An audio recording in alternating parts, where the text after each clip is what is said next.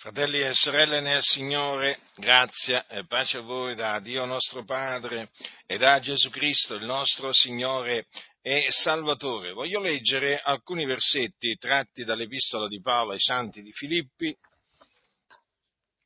città eh, di Macedonia. Allora, questi versetti sono nel capitolo 4 dell'Epistola di Paolo ai Filippesi, voglio leggere dal versetto 1 al versetto 9. Così è scritto, perciò, fratelli miei cari e desideratissimi, allegrezza e corona mia, state in questa maniera fermi nel Signore, o diletti.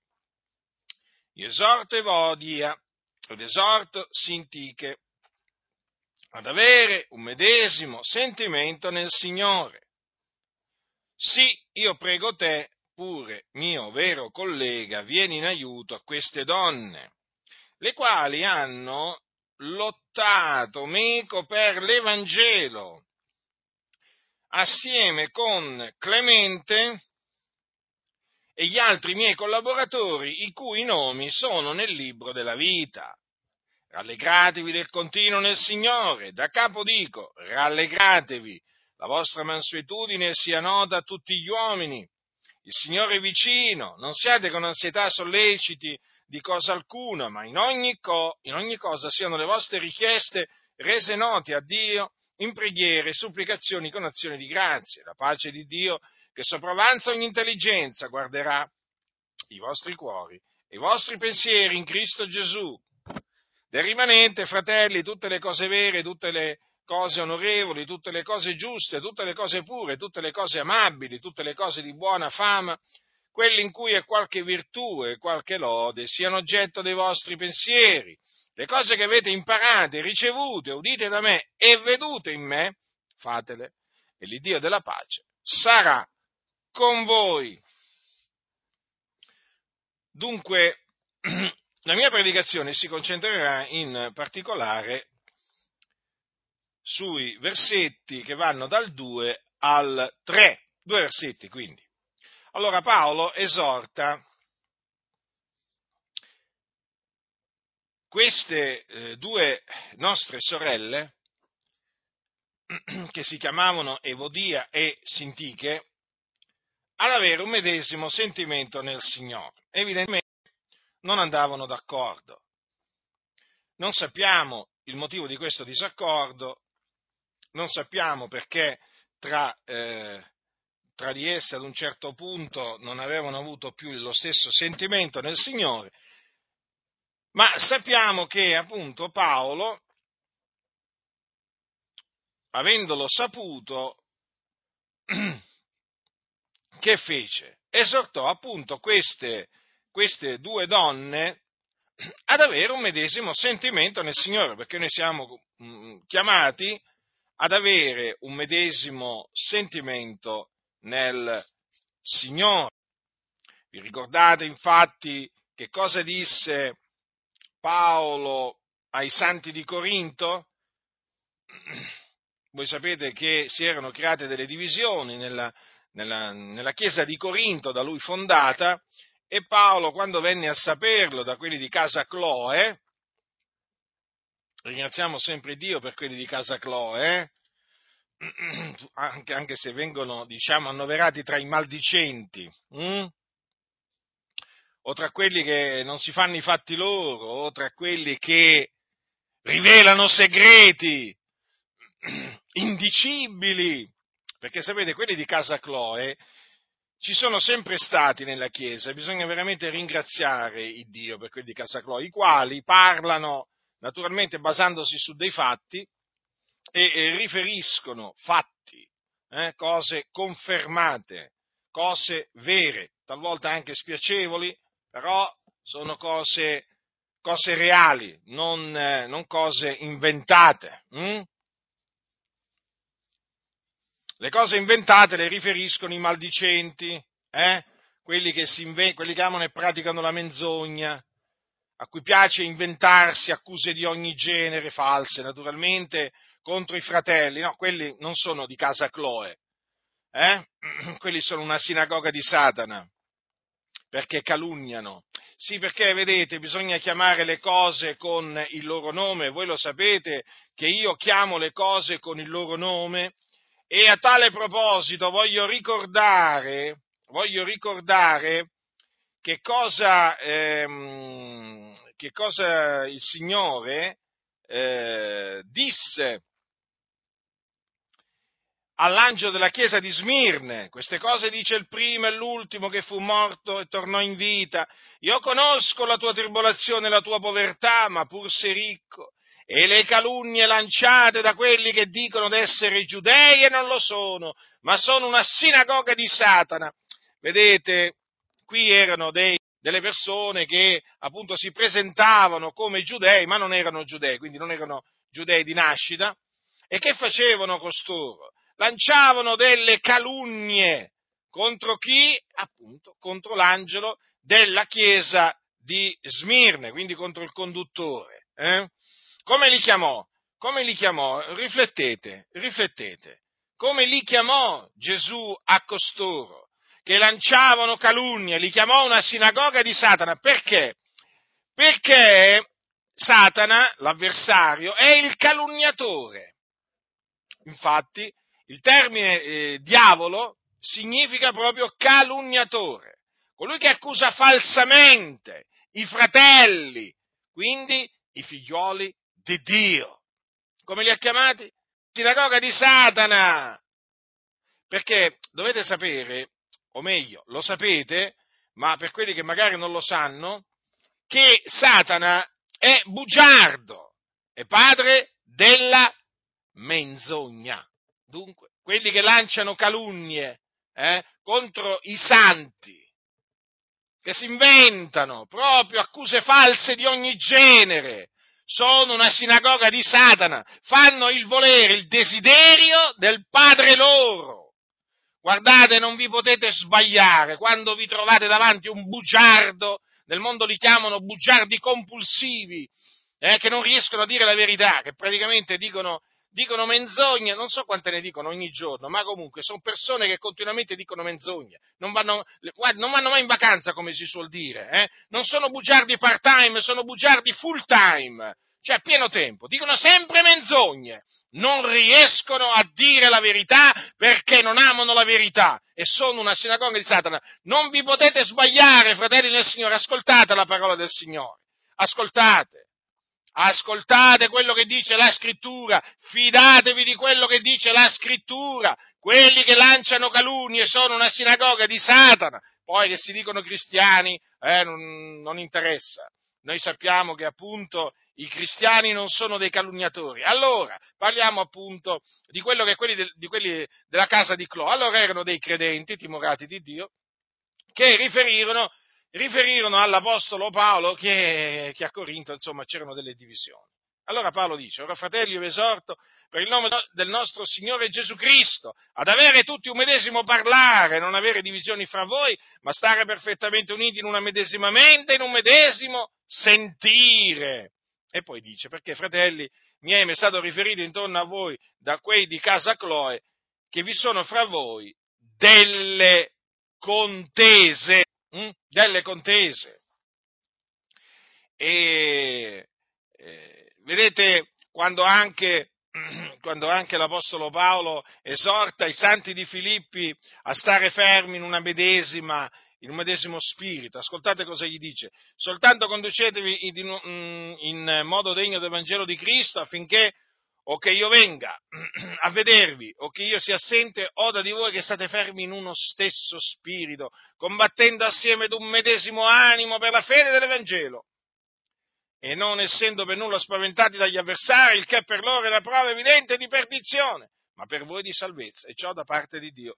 Poiché a voi è stato dato rispetto a Cristo non soltanto di credere in Lui, ma anche di soffrire per Lui, sostenendo voi la stessa lotta che mi avete veduto oh, sostenere e nella quale ora udite che io mi trovo. Quindi è importante avere un medesimo sentimento nel Signore. Queste due sorelle non ce l'avevano, a un certo punto è venuto a mancare questo diciamo, eh, sentimento, eh, diciamo, comune nel Signore e allora Paolo li esorta, hm? le esorta. E poi rivolge una esortazione a un fratello che lui chiama mio vero collega. Eh? E gli dice, sì, io prego te pure, mio vero collega, vieni in aiuto a queste donne. Ecco, vedete? A questo fratello Paolo naturalmente gli dice di andare in aiuto affinché veramente potesse riconciliarle quindi, no? Perché il savio cerca sempre di eh, riconciliare quelli che non vanno d'accordo, eh? di mettere di eh, appunto portare eh, i credenti ad avere un medesimo sentimento nell'eventualità che lo abbiano perso. Allora dice, dice Paolo, le quali hanno lottato meco per l'Evangelo. Ecco, vedete, queste donne, queste nostre due sorelle, erano delle, eh, diciamo, lottatrici, hm? lottatrici. Eh, avevano lottato assieme a Paolo per l'Evangelo. Vedete? Quindi c'è una lotta per l'Evangelo, qualcuno dirà? Ma veramente? Ci, ci, vuoi dire allora che noi dobbiamo lottare per l'Evangelo? Certo, dobbiamo lottare per l'Evangelo, in favore dell'Evangelo, della grazia di Dio. E perché? Perché l'Evangelo è sotto attacco. Vedete, era già sotto attacco allora ed è sotto attacco ancora oggi. Eh? Ed è soprattutto sotto attacco da parte di chiese che si dicono cristiane, evangeliche, che non sanno nemmeno cos'è l'Evangelo spesso. Eh? E allora bisogna veramente, eh, diciamo, eh, essere imitatori di quelli che, diciamo, anticamente lottarono assieme all'Apostolo Paolo per l'Evangelo, perché ci furono non solo queste, queste due nostre sorelle, ma anche altri che lottarono assieme a Paolo per l'Evangelo. Infatti Paolo cosa gli dice? assieme con Clemente e gli altri miei collaboratori, i cui nomi sono nel libro della vita. Allora, vedete, Clemente, quindi Clemente, poi gli altri suoi collaboratori, Timoteo, Tito, Aristarco, Epafrodito, Aquila e Priscilla. E, diciamo, ho citato solo, solo, solo alcuni, solo alcuni nomi, eh? Luca, il medico di letto,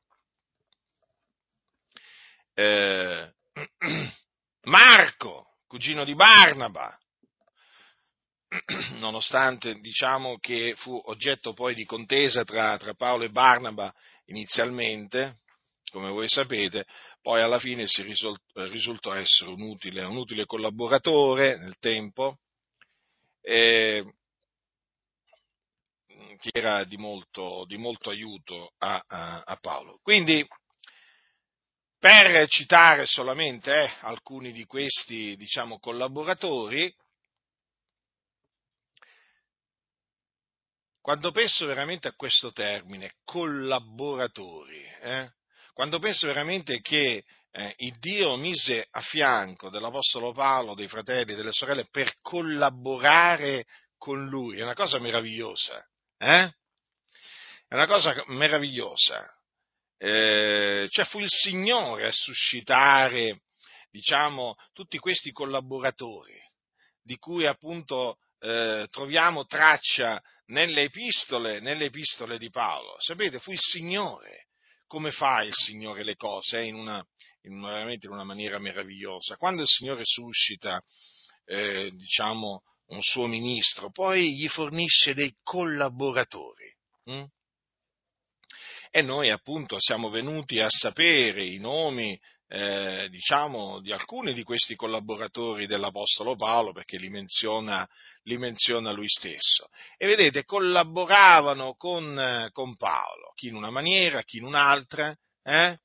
però vedete, collaboravano, collaboravano per l'avanzamento dell'Evangelo, per il progresso dell'Evangelo, perché poi alla fine al centro c'è sempre l'Evangelo, cioè la buona novella che Gesù di Nazareth è il Cristo, che è morto per i nostri peccati, secondo le scritture, che fu seppellito, che risuscitò dai morti il terzo giorno secondo le scritture che apparve ai testimoni che erano stati innanzi scelti da Dio. Questo è l'Evangelo per il quale eh, lottarono Evodia, Sintiche, eh, Clemente e gli altri assieme all'Apostolo.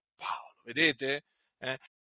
Ricordatevi sempre che lottare per l'Evangelo è una cosa giusta nel cospetto di Dio.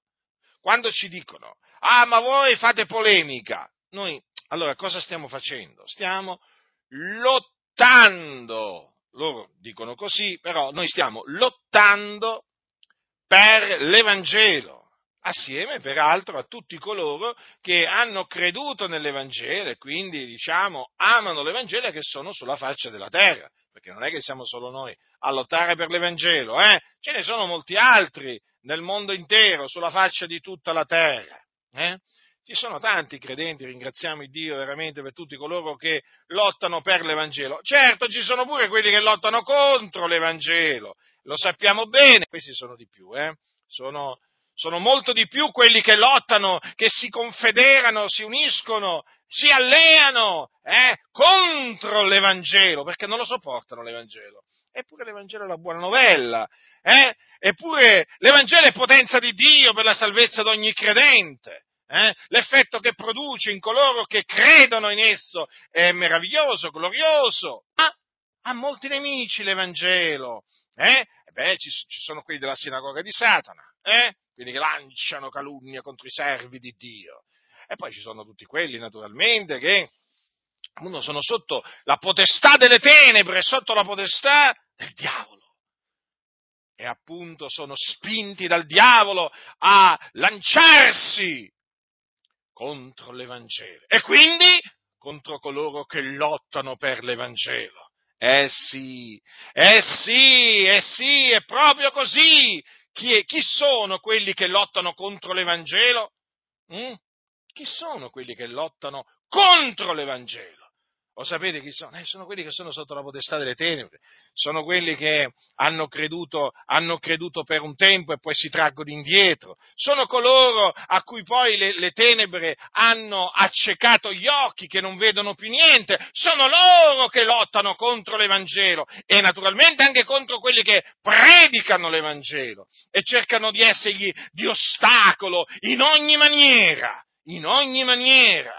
Vedete, Ricordatevi questo, Dio ci appiana la via, dice tu rendi perfettamente piano il sentiero del giusto. Eh? Cosa fanno invece i ministri di Satana? Cercano di crearti, diciamo, degli intoppi, eh? cercano di tenderti dei tranelli, cercano di porre degli ostacoli sulla tua via, capito? Perché ti detestano, perché? Perché tu annunzi l'Evangelo della grazia e lotti per esso. Mm? D'altronde l'Evangelo è odiato dal diavolo. Perché è odiato dal diavolo? Vi siete mai chiesto perché? Perché è odiato dal diavolo? Semplice. Perché è potenza di Dio per la salvezza di ogni credente del giudeo prima e poi del greco, poiché in esso la giustizia di Dio è rivelata da fede a fede, secondo che è scritto, ma il giusto vivrà per fede. Vedete, coloro che credono nell'Evangelo dopo aver udito l'Evangelo, dopo aver udito l'Evangelo vengono affrancati dal peccato vengono liberati dalla potestà di Satana. Avete capito perché Satana odia l'Evangelo? Perché lui vuole tenere le anime sotto, naturalmente, le sue mani, no? sotto la sua potestà. Non le vuole lasciare sfuggire. Ma che cosa, che cosa avviene? Lui sa che mediante l'Evangelo eh, ci sono eh, coloro che credono, vengono liberati dalla sua potestà. Lo sa perché nel corso, nel corso del tempo ha perso tante, tante anime. Capito? Capite? Le ha perse. Perché sono state, queste anime che hanno creduto nell'Evangelo, sono state affrancate, eh, liberate, riscattate dalle mani dell'avversario. Allora lui diavolo sa che l'Evangelo è potenza di Dio per la salvezza di ogni credente, lo sa che cosa è in grado di fare l'Evangelo quando viene ricevuto. E allora si oppone con tutte le forze, eh, con tutta la sua astuzia all'Evangelo. E poi ricordatevi sempre questo, ricordatevelo sempre, ricordatevelo che più avanza l'Evangelo, hm, più si diffonde l'Evangelo nel mondo e più si avvicina anche la sua fine. Hm? Perché intanto, intanto si avvicina alla fine, man mano che l'Evangelo viene sempre più predicato, si avvicina alla fine, eh? perché si avvicina praticamente il ritorno del Signore. Ma attenzione perché poi, perché voi sapete, no? Gesù ha detto questo Evangelo del Regno sarà predicato per tutto il mondo, onde ne sia resa testimonianza a tutte le genti, allora verrà la fine, quindi Gesù verrà, poi instaurerà il eh, diciamo, regno millenario. Allora, durante questo regno millenario, il diavolo non potrà sedurre le nazioni. Perché? Perché verrà afferrato, quando, quando Gesù verrà, verrà afferrato e legato e gettato nell'abisso. Ma lui queste, il diavolo queste cose le sa, ma voi cosa vi pensate? Magari ci sono tanti, tanti credenti che sanno perché sono nell'ignoranza, però guardate che il diavolo queste cose le sa, e come se le sa? Guardate cosa c'è scritto. Poi vidi un angelo che scendeva dal cielo, aveva la chiave dell'isso e una gran catena in mano, ed egli afferrò il dragone il serpente antico, che è il diavolo e Satana, e lo legò per mille anni, lo gettò nell'abisso che chiuse e suggellò sopra di lui, onde non seducesse più le nazioni, finché fossero compiti mille anni, dopodiché egli ha da essere sciolto per un po' di tempo. Quindi, pensate un po' voi, quando Gesù ritornerà, eh, e ritornerà quando l'Evangelo sarà predicato per tutto il mondo, allora il diavolo sarà gettato in abisso, no? per mille anni non potrà sedurre le nazioni, poi alla fine dei mille anni sarà sciolto, però una volta che sarà sciolto, una volta che avrà fatto quello che deve fare ancora, poi sarà preso e gettato nello stagno ardente di fuoco e di zolfo, eh, dove sarà tormentato nei secoli dei secoli. Capite dunque perché lui, un'altra, un'altra ragione per cui detesta la predicazione dell'Evangelo? Eh? Eh, sono cose importanti queste, sono cose molto importanti. E allora, vedete, Paolo e i suoi collaboratori eh, lottavano per l'Evangelo, quindi lo difendevano. Eh? Erano pronti a dare la loro vita per l'Evangelo, eh, Paolo e i suoi collaboratori, e che veramente siano d'esempio, siano d'esempio a tutti noi, eh? Perché l'Evangelo va amato, è come se va amato l'Evangelo, eh? è l'Evangelo della nostra salvazione. E allora Paolo, parlando dei suoi collaboratori, cosa dice? I cui nomi sono nel libro della vita. Ecco, non ha detto in un registro di chiesa, eh? o nel registro delle chiese, sapete, no? Le chiese hanno un registro, generalmente hanno un registro dove sono, diciamo, annotati i nomi dei membri. Eh? Peraltro tra, tra, quei membri ce ne sono tanti che non sono scritti nel libro della vita, però sono scritti nei, nei registri delle, delle, varie, delle, varie, chiese. E allora, naturalmente, qua eh, chiaramente ci, ci dobbiamo concentrare appunto su questo libro della vita, allora, perché è importante, fratelli del Signore? Perché, insomma, i nomi dei collaboratori di Paolo e di Paolo stesso erano nel libro della vita. Hm? E anche i nostri nomi sono nel libro della vita. Capite? Eh? Sì, di noi che a distanza di tanto tempo lottiamo per l'Evangelo. Avendo creduto nell'Evangelo, noi lottiamo per l'Evangelo, eh? con un medesimo sentimento, come è giusto che sia davanti a Dio. E allora i nostri nomi, fratelli, sono nel libro della vita. Mm? Come lo erano i nomi di Paolo, Clemente, Evodia, Sintiche e così via. Allora, allora, i nostri nomi sono nel libro della vita, quindi c'è un libro, un libro chiamato Libro della vita. Viene anche chiamato Libro della vita dell'agnello. Che bel nome questo libro, eh? Che nome meraviglioso, eh? È il libro della vita dell'agnello. Io quando ci penso veramente, eh? Basta veramente solamente pensarci un momento eh, a, questo, a, questo, nome, ma veramente solo a pensare a questo nome. Eh? Perché sapete, tanti leggono ma non riflettono. Il libro della vita dell'agnello che è stato immolato. Allora, esiste questo libro, i nostri nomi sono in questo libro. Chi li ha scritti? Che qualcuno deve averli scritti, eh?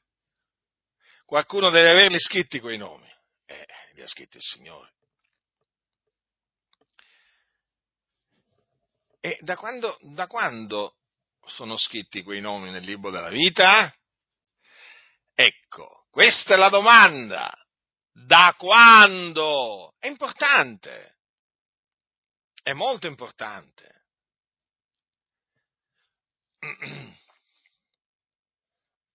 Da quando? Da quanto tempo? Allora, in base a quello che leggiamo nel libro dell'Apocalisse, i nostri nomi sono scritti nel libro della vita dell'agnello fin dalla fondazione del mondo. Infatti, quando si manifesterà l'anticristo, c'è scritto che alla bestia che sale dal mare, così è chiamato l'anticristo, fu dato di far guerra e di vincerli, le fu data potestà sopra ogni tribù e popolo e lingua e nazione, e tutti gli abitanti della terra, i cui nomi non sono scritti fin dalla fondazione del mondo nel libro della vita dell'agnello, che è stato immolato, l'adoreranno.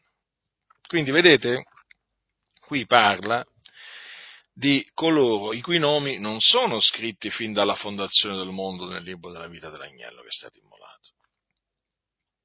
E cosa c'è scritto di costoro? Che adoreranno, che adoreranno la bestia che sale dal mare. Quindi questi qua sono dei vasi d'ira preparati per la perdizione.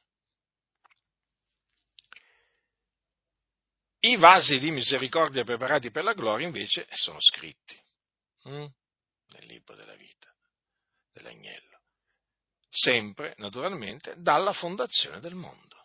Hm?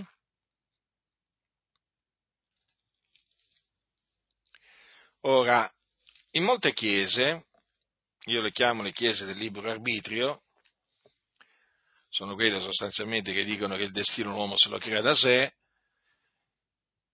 viene insegnato, io parlo naturalmente dell'ambiente pentecostale in particolare, viene insegnato, viene detto che eh, il nome di coloro che hanno creduto nell'Evangelo e che quindi sono stati salvati è stato scritto dal Signore quando sono stati battezzati in acqua.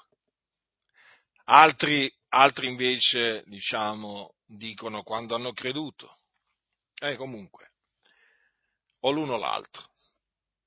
Alcuni dicono quando hanno creduto, altri dicono quando, quando sono stati battezzati. Infatti voi sapete che c'è un famoso cantico, no? c'è un nome nuovo ora scritto in gloria, lo cantavo pure io all'inizio, Quando, fino a che non ho, non ho, scoperto il proponimento dell'elezione di Dio lo, lo, cantavo, adesso non lo canto più, è chiaro.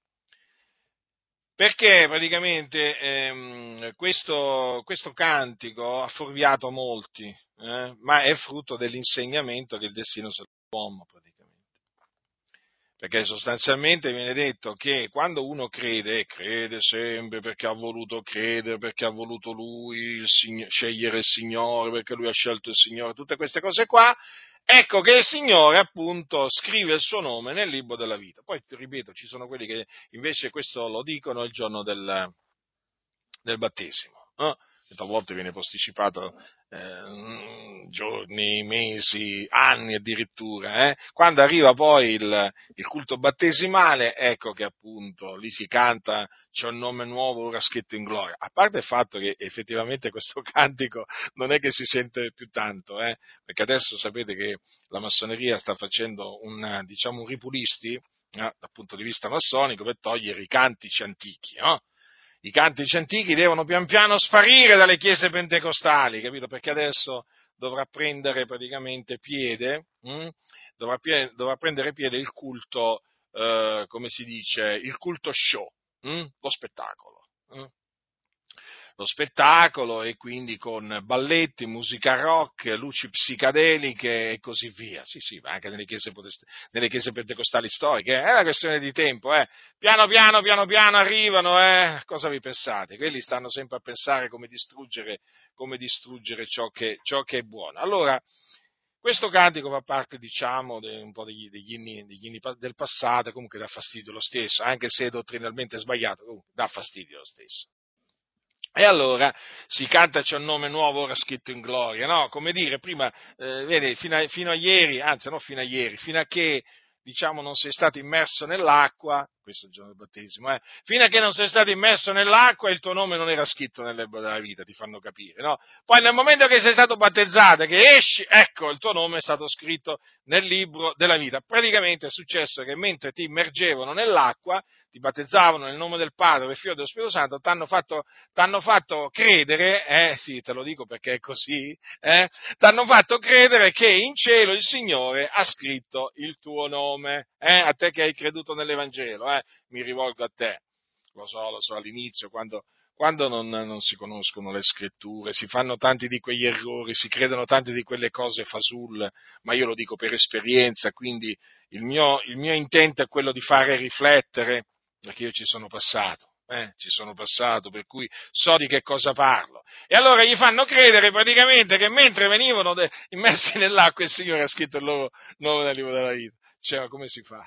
Eppure, eppure lo fanno, eppure lo fanno. Allora, vedete, fratelli nel Signore, ecco perché bisogna andare sempre alle scritture. Perché veramente qua si inventano di tutto, si inventano di tutto nelle chiese. Allora i nostri nomi, fratelli, mm, sono stati scritti nel libro della vita sin dalla fondazione del mondo. Sono nel libro della vita sin dalla fondazione del mondo, non da quando abbiamo creduto. Mm? E neppure da quando siamo stati battezzati o dal momento in cui siamo stati battezzati in acqua. No, fratelli, i nostri nomi sono scritti nel libro della vita, lo ripeto per l'ennesima volta, sin dalla fondazione del mondo. Ora qualcuno dirà com'è possibile?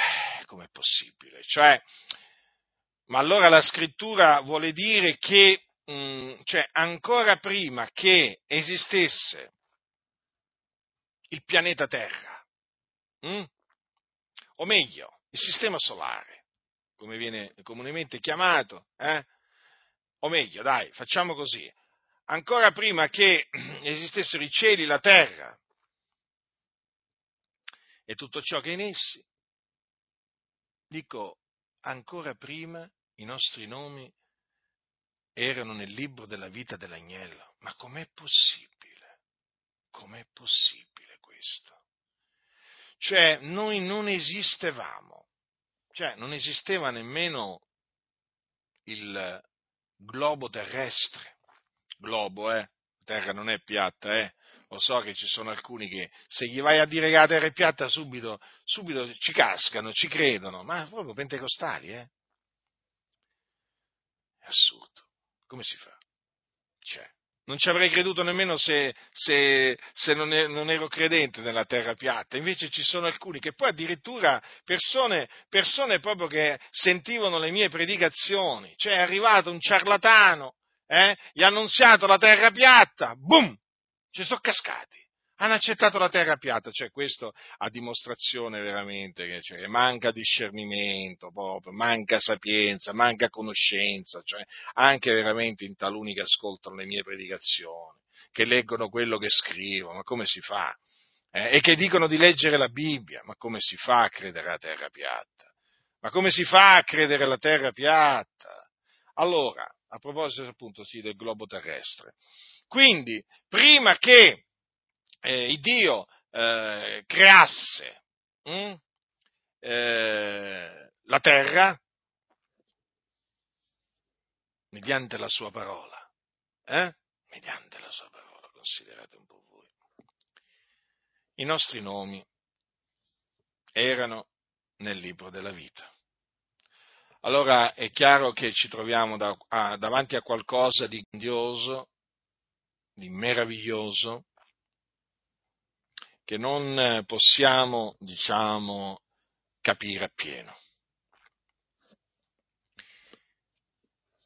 Noi sappiamo però che i nostri nomi erano nel libro della vita dell'agnello fin dalla fondazione del mondo perché noi siamo stati eletti da Dio in Cristo prima della fondazione del mondo.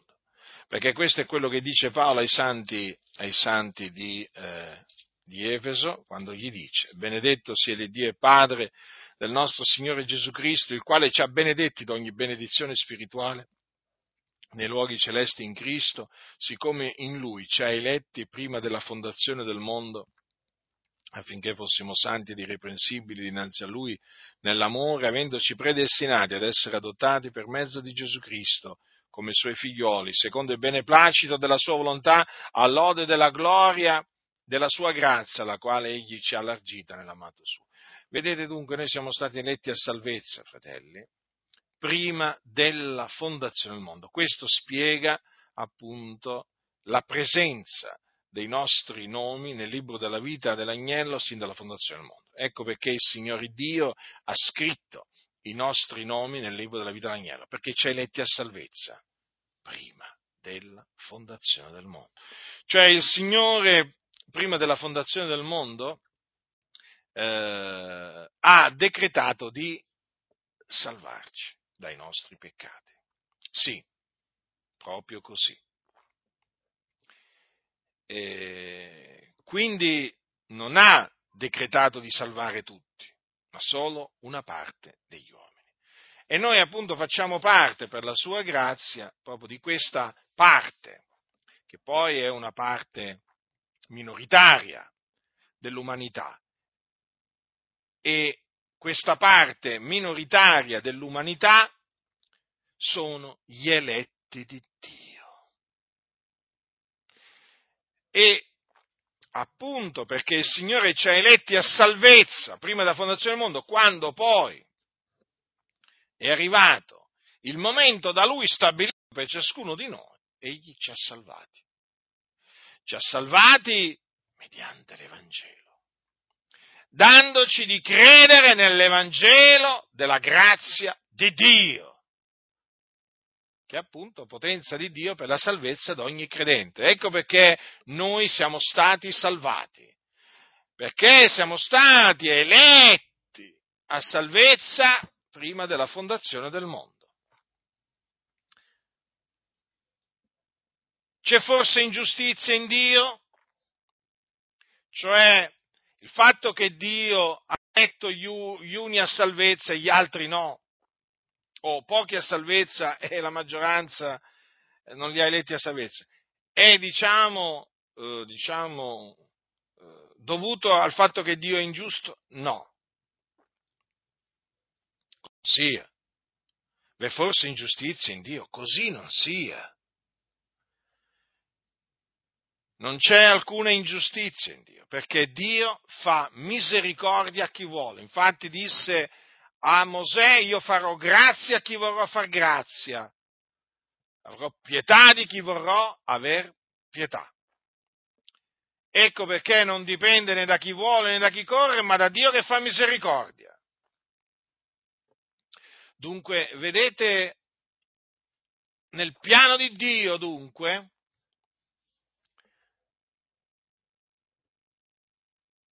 dato che noi siamo stati eletti a salvezza prima della fondazione del mondo, rientrava anche l'entrata del peccato nel mondo. Perché se il peccato non fosse entrato nel mondo, no? cioè come, potuto, come avrebbe potuto poi il Signore adempiere il piano di salvezza? La salvezza, naturalmente, dal peccato implica che l'uomo sia schiavo del peccato. Quindi era necessario che prima l'uomo diventasse schiavo del peccato E allora vedete, questo spiega la ragione per cui poi il peccato è entrato nel mondo. Faceva parte del piano di Dio. Molti eh, appunto inciampano nella parola rimanendo confusi proprio perché nella loro comunità viene nascosto il proponimento dell'elezione di Dio e non avendo conoscenza del proponimento dell'elezione di Dio non riescono a capire come mai il peccato è entrato nel mondo. Ma rifletteteci, Gesù, il Cristo di Dio, l'agnello di Dio, ben preordinato prima della fondazione del mondo. È evidente che il Dio, per avere decretato prima della fondazione del mondo, di mandare il suo figliolo nel mondo per salvare il mondo, per salvare i peccatori, vuol dire che l'entrata del peccato nel mondo era qualcosa che era stata da Dio decretata. Perché il peccato doveva entrare nel mondo affinché l'uomo fosse assoggettato al peccato, diventasse schiavo del peccato. E affinché dunque poi potesse venire nel mondo, mandato dal Padre, il figliuolo, per essere il Salvatore del mondo. Cristo Gesù è venuto nel mondo per salvare i peccatori. Mm? Ma questa venuta nel mondo, ricordatevi, non è che è stata una decisione che il Padre ha preso eh, dopo che è entrato il peccato nel mondo. No, era una decisione che il Dio aveva preso molto, molto, molto tempo prima, prima della fondazione del mondo. Capite? Qui stiamo parlando del, di un disegno formato da Dio in se stesso, capite? Stiamo parlando di Dio. Non è che stiamo parlando qua di, di, un uomo, stiamo parlando di Dio, i cui pensieri sono più alti dei nostri, le cui vie sono più alte eh, delle nostre, come i cieli sono al di, al di sopra della terra, eh? i cui giudizi sono inscrutabili, le, le sue vie incomprensibili, capite? Eh? Quindi io capisco che noi siamo, abbiamo tutti una intelligenza limitata, una conoscenza limitata, però è, questo è quello che dice la Sacra Scrittura. E molti appunto sono in, sono in una confusione terribile proprio perché appunto sì hanno creduto nell'Evangelo, però eh, non conoscono il proponimento delle lezioni di Dio e quindi si trovano in grandissime difficoltà a dover spiegare poi, diciamo, determinate cose. Eh? Quindi, vedete, fratelli nel Signore, è qualcosa di meraviglioso. Cioè il fatto che i nostri nomi sono, eh, sono scritti nel libro della vita fin dalla fondazione del mondo. Vi ricordate quando Gesù mandò i 70? I 70 poi dice tornarono con allegrezza dicendo Signore anche i demoni ci sono sottoposti nel tuo nome. Ed egli disse loro io mirava Satana a cadere dal cielo a guisa di folgore. Ecco, io vi ho dato la potestà di calcare serpenti e scorpioni e tutta la potenza del nemico, e nulla potrà farvi, ma ehm, farvi del male.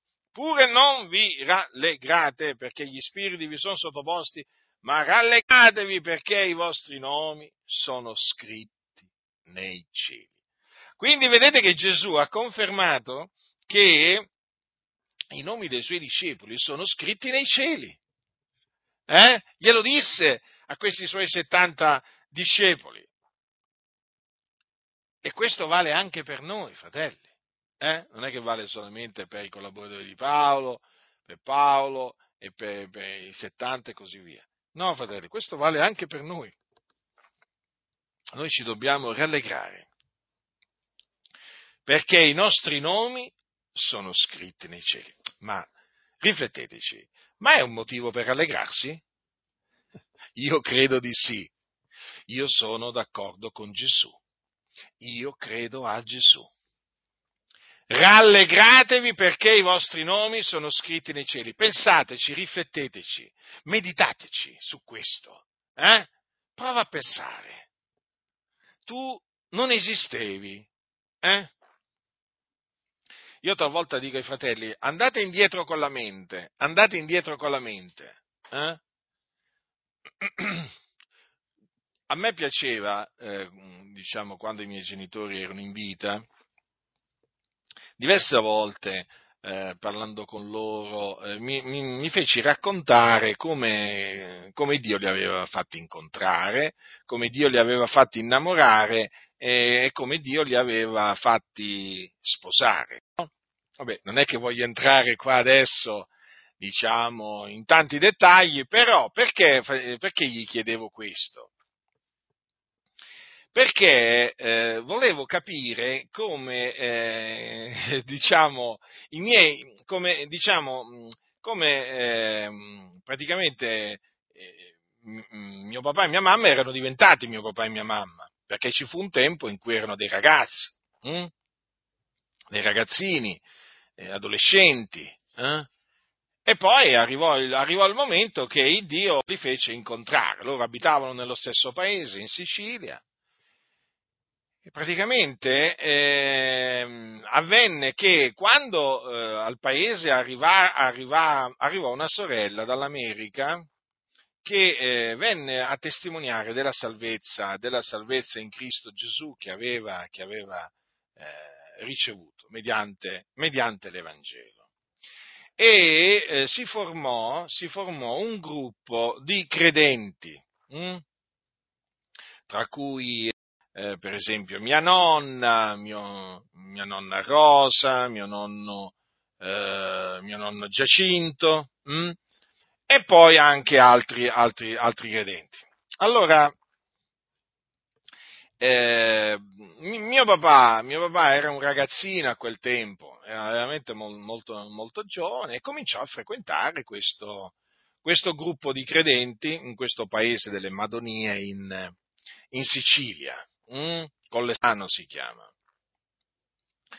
E eh, in quella, in quella in quel gruppo, di quel gruppo di credenti, lui, mio papà si convertì che era veramente un giovinetto, eh? e in quel gruppo di credenti eh, si convertì, cioè il Signore aggiunse a quel gruppo di credenti anche una famiglia, praticamente la famiglia di, eh, di mia mamma. Hm? che aveva appunto questa, aveva diversi figli, diverse, alcune figlie eh, e due figli maschi, e aveva alcune, tra queste, tra queste figlie aveva, aveva, mia mamma, mia mamma Angela, che era anche lei piccola. E poi naturalmente mio papà eh, si è innamorato di, eh, di mia mamma, hm, di questa ragazza, tutte e due si convertirono al Signore naturalmente, e poi mio papà si, si innamorò di questa, eh, di, questa ragazza, di questa ragazza, di questa sorella, e poi Dio fece sì che si sposassero. E, eh, e, io nacqui nove mesi dopo che si sposarono. Allora, mi facevo raccontare que- queste cose, naturalmente, naturalmente ho messo tanti dettagli, ma comunque ci fu proprio la guida di Dio, veramente Dio guidò i loro passi affinché veramente si sposassero. E eh, mi facevo raccontare questo perché dentro di me dicevo, quando, quando ho cominciato a, naturalmente, quando ho scoperto il proponimento dell'elezione di Dio, ho cominciato a dire, ma io una volta non esistevo. Giustamente, noi non esistevamo, no? Prima di essere concepiti, non esistevamo. E allora ho detto, ma eh, io non esistevo eh, però esistevano i miei genitori, almeno fammi capire un po' come il Signore li ha fatti, li ha fatti incontrare e poi appunto per capire un po', no? Perché io sono nato, perché sono poi il primogenito, eh, dopo è venuto mio fratello, dopo è venuta mia sorella, e allora eh, praticamente mi facevo raccontare proprio per questo, perché io dicevo dentro di me, ma com'è possibile? Cioè io, io eh, sono stato chiamato Giacinto, eh? poi sono stato chiamato Giacinto, che era il nome che era scritto nel, nel libro, che è scritto nel libro della vita dell'agnello, eh, sin dalla fondazione del mondo. No? E allora poi mi facevo raccontare perché mi avevano dato questo nome e, e mi piaceva appunto eh, ascoltarli quando raccontavano come Dio li aveva guidati perché eh, perché a me piace andare a ritroso, no? a me piace ricordare il passato, perché il presente lo comprendi solamente se conosci il passato. Mm? E poi è qualcosa di meraviglioso ricordare il passato perché? perché vedi poi la mano di Dio. Vedi la mano di Dio operare ancora prima che tu fossi concepito. Perché io sono venuto al mondo per volontà di Dio, non per volontà dei miei genitori, per volontà di Dio. E allora, eh, voglio dire, a me, a me, io ero interessato a sapere come Dio aveva adempiuto questa volontà di farmi nascere. Mm? Eh, che poi non sono nato in Sicilia, benché loro si siano sposati in Sicilia, i miei genitori, ma sono nato in Francia, a Noyon, perché?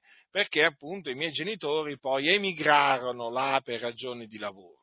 Il mio papà eh, emigrò in Francia per ragioni di lavoro, il lavoro scarseggiava in Sicilia in quegli anni e quindi poi io sono nato nel 64, sono nato a Noyon, no? lo stesso paese nella Piccardia dove è nato Calvino. Eh? Il fondatore del calvinismo, che voi sapete io confuto. Eh, no, lo dico questo perché ci sono quelli che ancora dicono che sono calvinista, non hanno ancora capito che non sono calvinista, cioè veramente, ma come ve lo devo dire che non sono calvinista? Cioè, guardate, fate così, andate dai calvinisti e chiedete di me se sono calvinista, ve lo diranno loro che non sono calvinista, perché talvolta veramente mi domando come mai dicendo che non sono calvinista non mi credono, e allora andate dai calvinisti e chiedetegli ma Giacinto Butinder è un calvinista, è uno dei vostri, vi diranno no, non è un calvinista, e vi diranno anche le ragioni, eh? perché i calvinisti mi, mi, conoscono. E allora vi stavo dicendo appunto, il Signore ha voluto che io nascessi a Noyon proprio nel 1964. È così che appunto, eh, diciamo, ricordando il passato, poi uno comincia a riflettere comincia a riflettere sulla grandezza di Dio, sul piano di Dio, sulla sapienza di Dio e comincia a dire veramente Signore tu sei grande.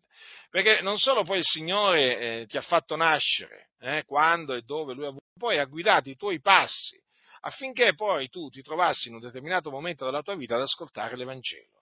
Hm? Per darti poi di credere nell'Evangelo. Per quale ragione? Appunto perché il tuo nome, fratello, sorella nel Signore, è stato scritto è nel libro della vita fin dalla, della vita fin dalla fondazione del mondo. Questa è la ragione dunque perché noi siamo stati salvati. Certo, possiamo capire fino a un certo punto, una cosa è certa, il Dio ci ha amati il primo. E se noi appunto oggi siamo nella fede eh, in Cristo Gesù è perché Dio ci ha amati il primo. Non siamo stati noi ad amare Lui il primo, ma è stato Lui ad amare noi. E questo è di grande consolazione. Ma poi la cosa, la cosa meravigliosa, la cosa meravigliosa appunto è che non siamo stati noi a scegliere il Signore, ma il Signore a scegliere noi. Infatti noi siamo chiamati gli eletti di Dio, gli eletti di Dio. Capite? Allora ecco perché è di fondamentale importanza eh, sapere, eh, diciamo, da quando il nostro nome è nel libro della vita. Eh? Perché quando veramente tu scopri, perché poi alla fine lo scopri, eh, leggendo le sacre scritture, guidato da Dio, che il tuo nome è scritto nel libro della vita fino alla fondazione del mondo, allora veramente ti rallegri. Ti rallegri, gioisci, benedici Dio, glorifichi il suo nome. Perché? Perché riconosci che veramente il Signore ha adempiuto in te il suo piano. E quindi vedete, fratelli nel Signore, eh, il fatto di sapere che i nostri nomi sono nel libro della vita fino alla fondazione del mondo ci riempie di tanta gioia. Ci riempie di tanta gioia perché, perché comprendiamo che Dio ci ha amati il primo e poi che non siamo stati noi a scegliere, Signore, ma il Signore a scegliere noi. È qualcosa di meraviglioso questo, eh? Rifletteteci rifletteteci. Cioè, sapete, non dobbiamo mai dimenticarci di essere gli eletti di Dio, eh? quelli che Dio ha eletto a salvezza. Il Dio non ha eletto tutta l'umanità, l'umanità a salvezza, eh? ma solo un piccolo gregge di pecore, eh? sparsi un po' per tutta la faccia della terra. In ogni generazione il Signore ha avuto i suoi eletti, in questa generazione ha i suoi eletti e appunto noi siamo siamo tra quegli eletti per la grazia di Dio. Allora capite che cosa significa essere annoverati tra gli eletti di Dio? Eh? Significa essere tra quelli i cui nomi sono nel libro della vita fin dalla fondazione del mondo. Voglio ricordarvi che nel giorno del giudizio, coloro i cui nomi non, non, non, sono, non saranno trovati scritti nel libro della vita, eh? saranno gettati nello stagno ardente di fuoco e di zolfo. No, questo giusto per appunto farvi capire perché ci dobbiamo rallegrare. Dice se qualcuno non fu trovato scritto nel libro della vita, fu gettato nello stagno di fuoco. E lo stagno di fuoco è il fuoco eterno, dove appunto coloro che vi saranno gettati saranno tormentati nei secoli dei secoli. Cioè, avete capito, fratelli nel Signore? Cioè, l'essere stati scritti nel libro della vita ci autorizza a dire, allo stato attuale delle cose, che noi siamo stati salvati, che noi siamo salvati e che saremo salvati. A condizione naturalmente che riteniamo la fede che abbiamo avuto dal principio. Eh? Perché dice, la, dice il Signore, il mio giusto vivrà per fede, se si tira indietro l'anima mia non lo gradisce. Ma noi non siamo di quelli che si traggono indietro a loro perdizione, ma di quelli che hanno fede per salvare l'anima. Quindi, per rimanere eh, nel libro della vita, cioè affinché il nostro nome rimanga eh, nel libro della vita, dobbiamo perseverare appunto eh, nella fede. Hm? Perché c'è la possibilità che il nome, chi, eh, un nome si, sia, eh, sia cancellato. Eh sì, eh sì perché esiste la possibilità appunto di trarsi indietro. Eh? Ecco perché dice chi vince sarà così vestito di vesti bianche e io non cancellerò il suo nome dal libro della vita e confesserò il suo nome nel cospetto del Padre mio e nel cospetto dei suoi angeli. E sì, perché chi smette di eh, credere nell'Evangelo, chiaramente il suo nome viene cancellato dal libro della vita. Invece chi vince, chi crede quindi nel figliuolo di Dio, eh, praticamente il, fino alla fine, naturalmente, il Signore non cancellerà il suo nome dal libro della vita. Capite? Infatti dice Paolo, se lo rinnegheremo, anche egli ci rinnegherà. Quindi il nome, il nome, dal libro della vita viene cancellato nel momento in cui uno rinnega il Signore. Allora lì chiaramente il Signore non confesserà più appunto il suo nome nel cospetto del Padre suo, nel cospetto dei suoi angeli, appunto perché, perché quel nome sarà stato cancellato dal libro della vita.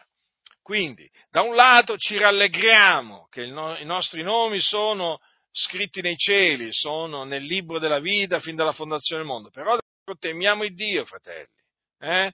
perché appunto i nomi di coloro che non perseverano fino alla fine della fede saranno cancellati. Nessuno si illuda, eh? non date ascolto ai calvinisti, a proposito di calvinisti, no? perché i calvinisti credono nella predestinazione, eh, nel proponimento delle elezioni di Dio, però non credono nella possibilità di scadere dalla grazia o nella possibilità per un credente hm, di perdere la salvezza. Hm? E questo, questa loro, questa loro diciamo, dottrina è una dottrina falsa che io confuto, voi sapete che l'ho confutata tante volte, spero nel Signore di poterla confutare ancora, eh, secondo la grazia che Dio mi darà. Quindi, allora, eh, i nostri nomi sono nel libro della vita non da quando abbiamo creduto, non da quando siamo stati battezzati in acqua, ma sin dalla fondazione del mondo. Ci rallegriamo noi grandemente perché appunto i nostri nomi sono scritti nei cieli eh, e mossi dal timore di Dio perseveriamo appunto nella, nella fede affinché il nostro nome eh, rimanga nel libro della vita, affinché poi, quando verrà il nostro momento, alla fine del nostro corso, il Signore ci salvi nel suo regno celeste, come salvò il nostro caro fratello Paolo, che disse, il Signore poco prima di morire, il Signore mi libererà da ogni malazione e mi salverà nel suo regno celeste. E questo perché aveva serbato la fede. Eh? Avete mai pensato a Paolo da Tarso? Anche eh? aveva il suo nome scritto nel libro, eh, nel, libro della vita dell'agnello fin dalla fondazione del mondo, eh? Paolo da Tarso. E qualcuno dirà, ma com'è possibile? Paolo da Tarso, che fece così tanto male alla Chiesa, eh lo so, lo so, fece tanto male alla Chiesa, cercò di distruggerla, però il suo nome era scritto nel libro della vita sin dalla fondazione del mondo. Poi quando arrivò appunto il momento stabilito da, da Dio, il Signore lo salvò, perché è così che avviene con tutti coloro i cui nomi sono scritti nel libro della vita. Il Signore poi li salva, li salva come salvò appunto Saulo, Saulo da Tarso, vi ricordate, sulla via che mentre lui andava a Damasco. Vedete, questo ci consola. Quindi dobbiamo avere piena fiducia nel Signore eh, quando, quando, preghiamo il Dio affinché salvi, salvi gli uomini. Noi, noi, crediamo che il Signore salverà quelli che appunto sono scritti, i cui nomi sono scritti nel libro della vita. Eh. Noi lo crediamo fermamente, non sappiamo chi sono, però lo crediamo fermamente perché il Signore farà grazia appunto a quello che Lui ha ordinato a vita eterna. Quindi, fratelli, eh, rimaniamo saldi eh, nella fede e continuiamo a ritenere l'Evangelo della nostra salvezza, a lottare per esso, eh? Eh, affinché eh, il Signore non cancelli il nostro nome dal libro della vita, hm? affinché poi il Signore confessi il nostro nome nel cospetto del Padre suo e nel cospetto dei suoi angeli. La grazia del Signore nostro Gesù Cristo sia con tutti coloro che lo amano con purità incorrotta.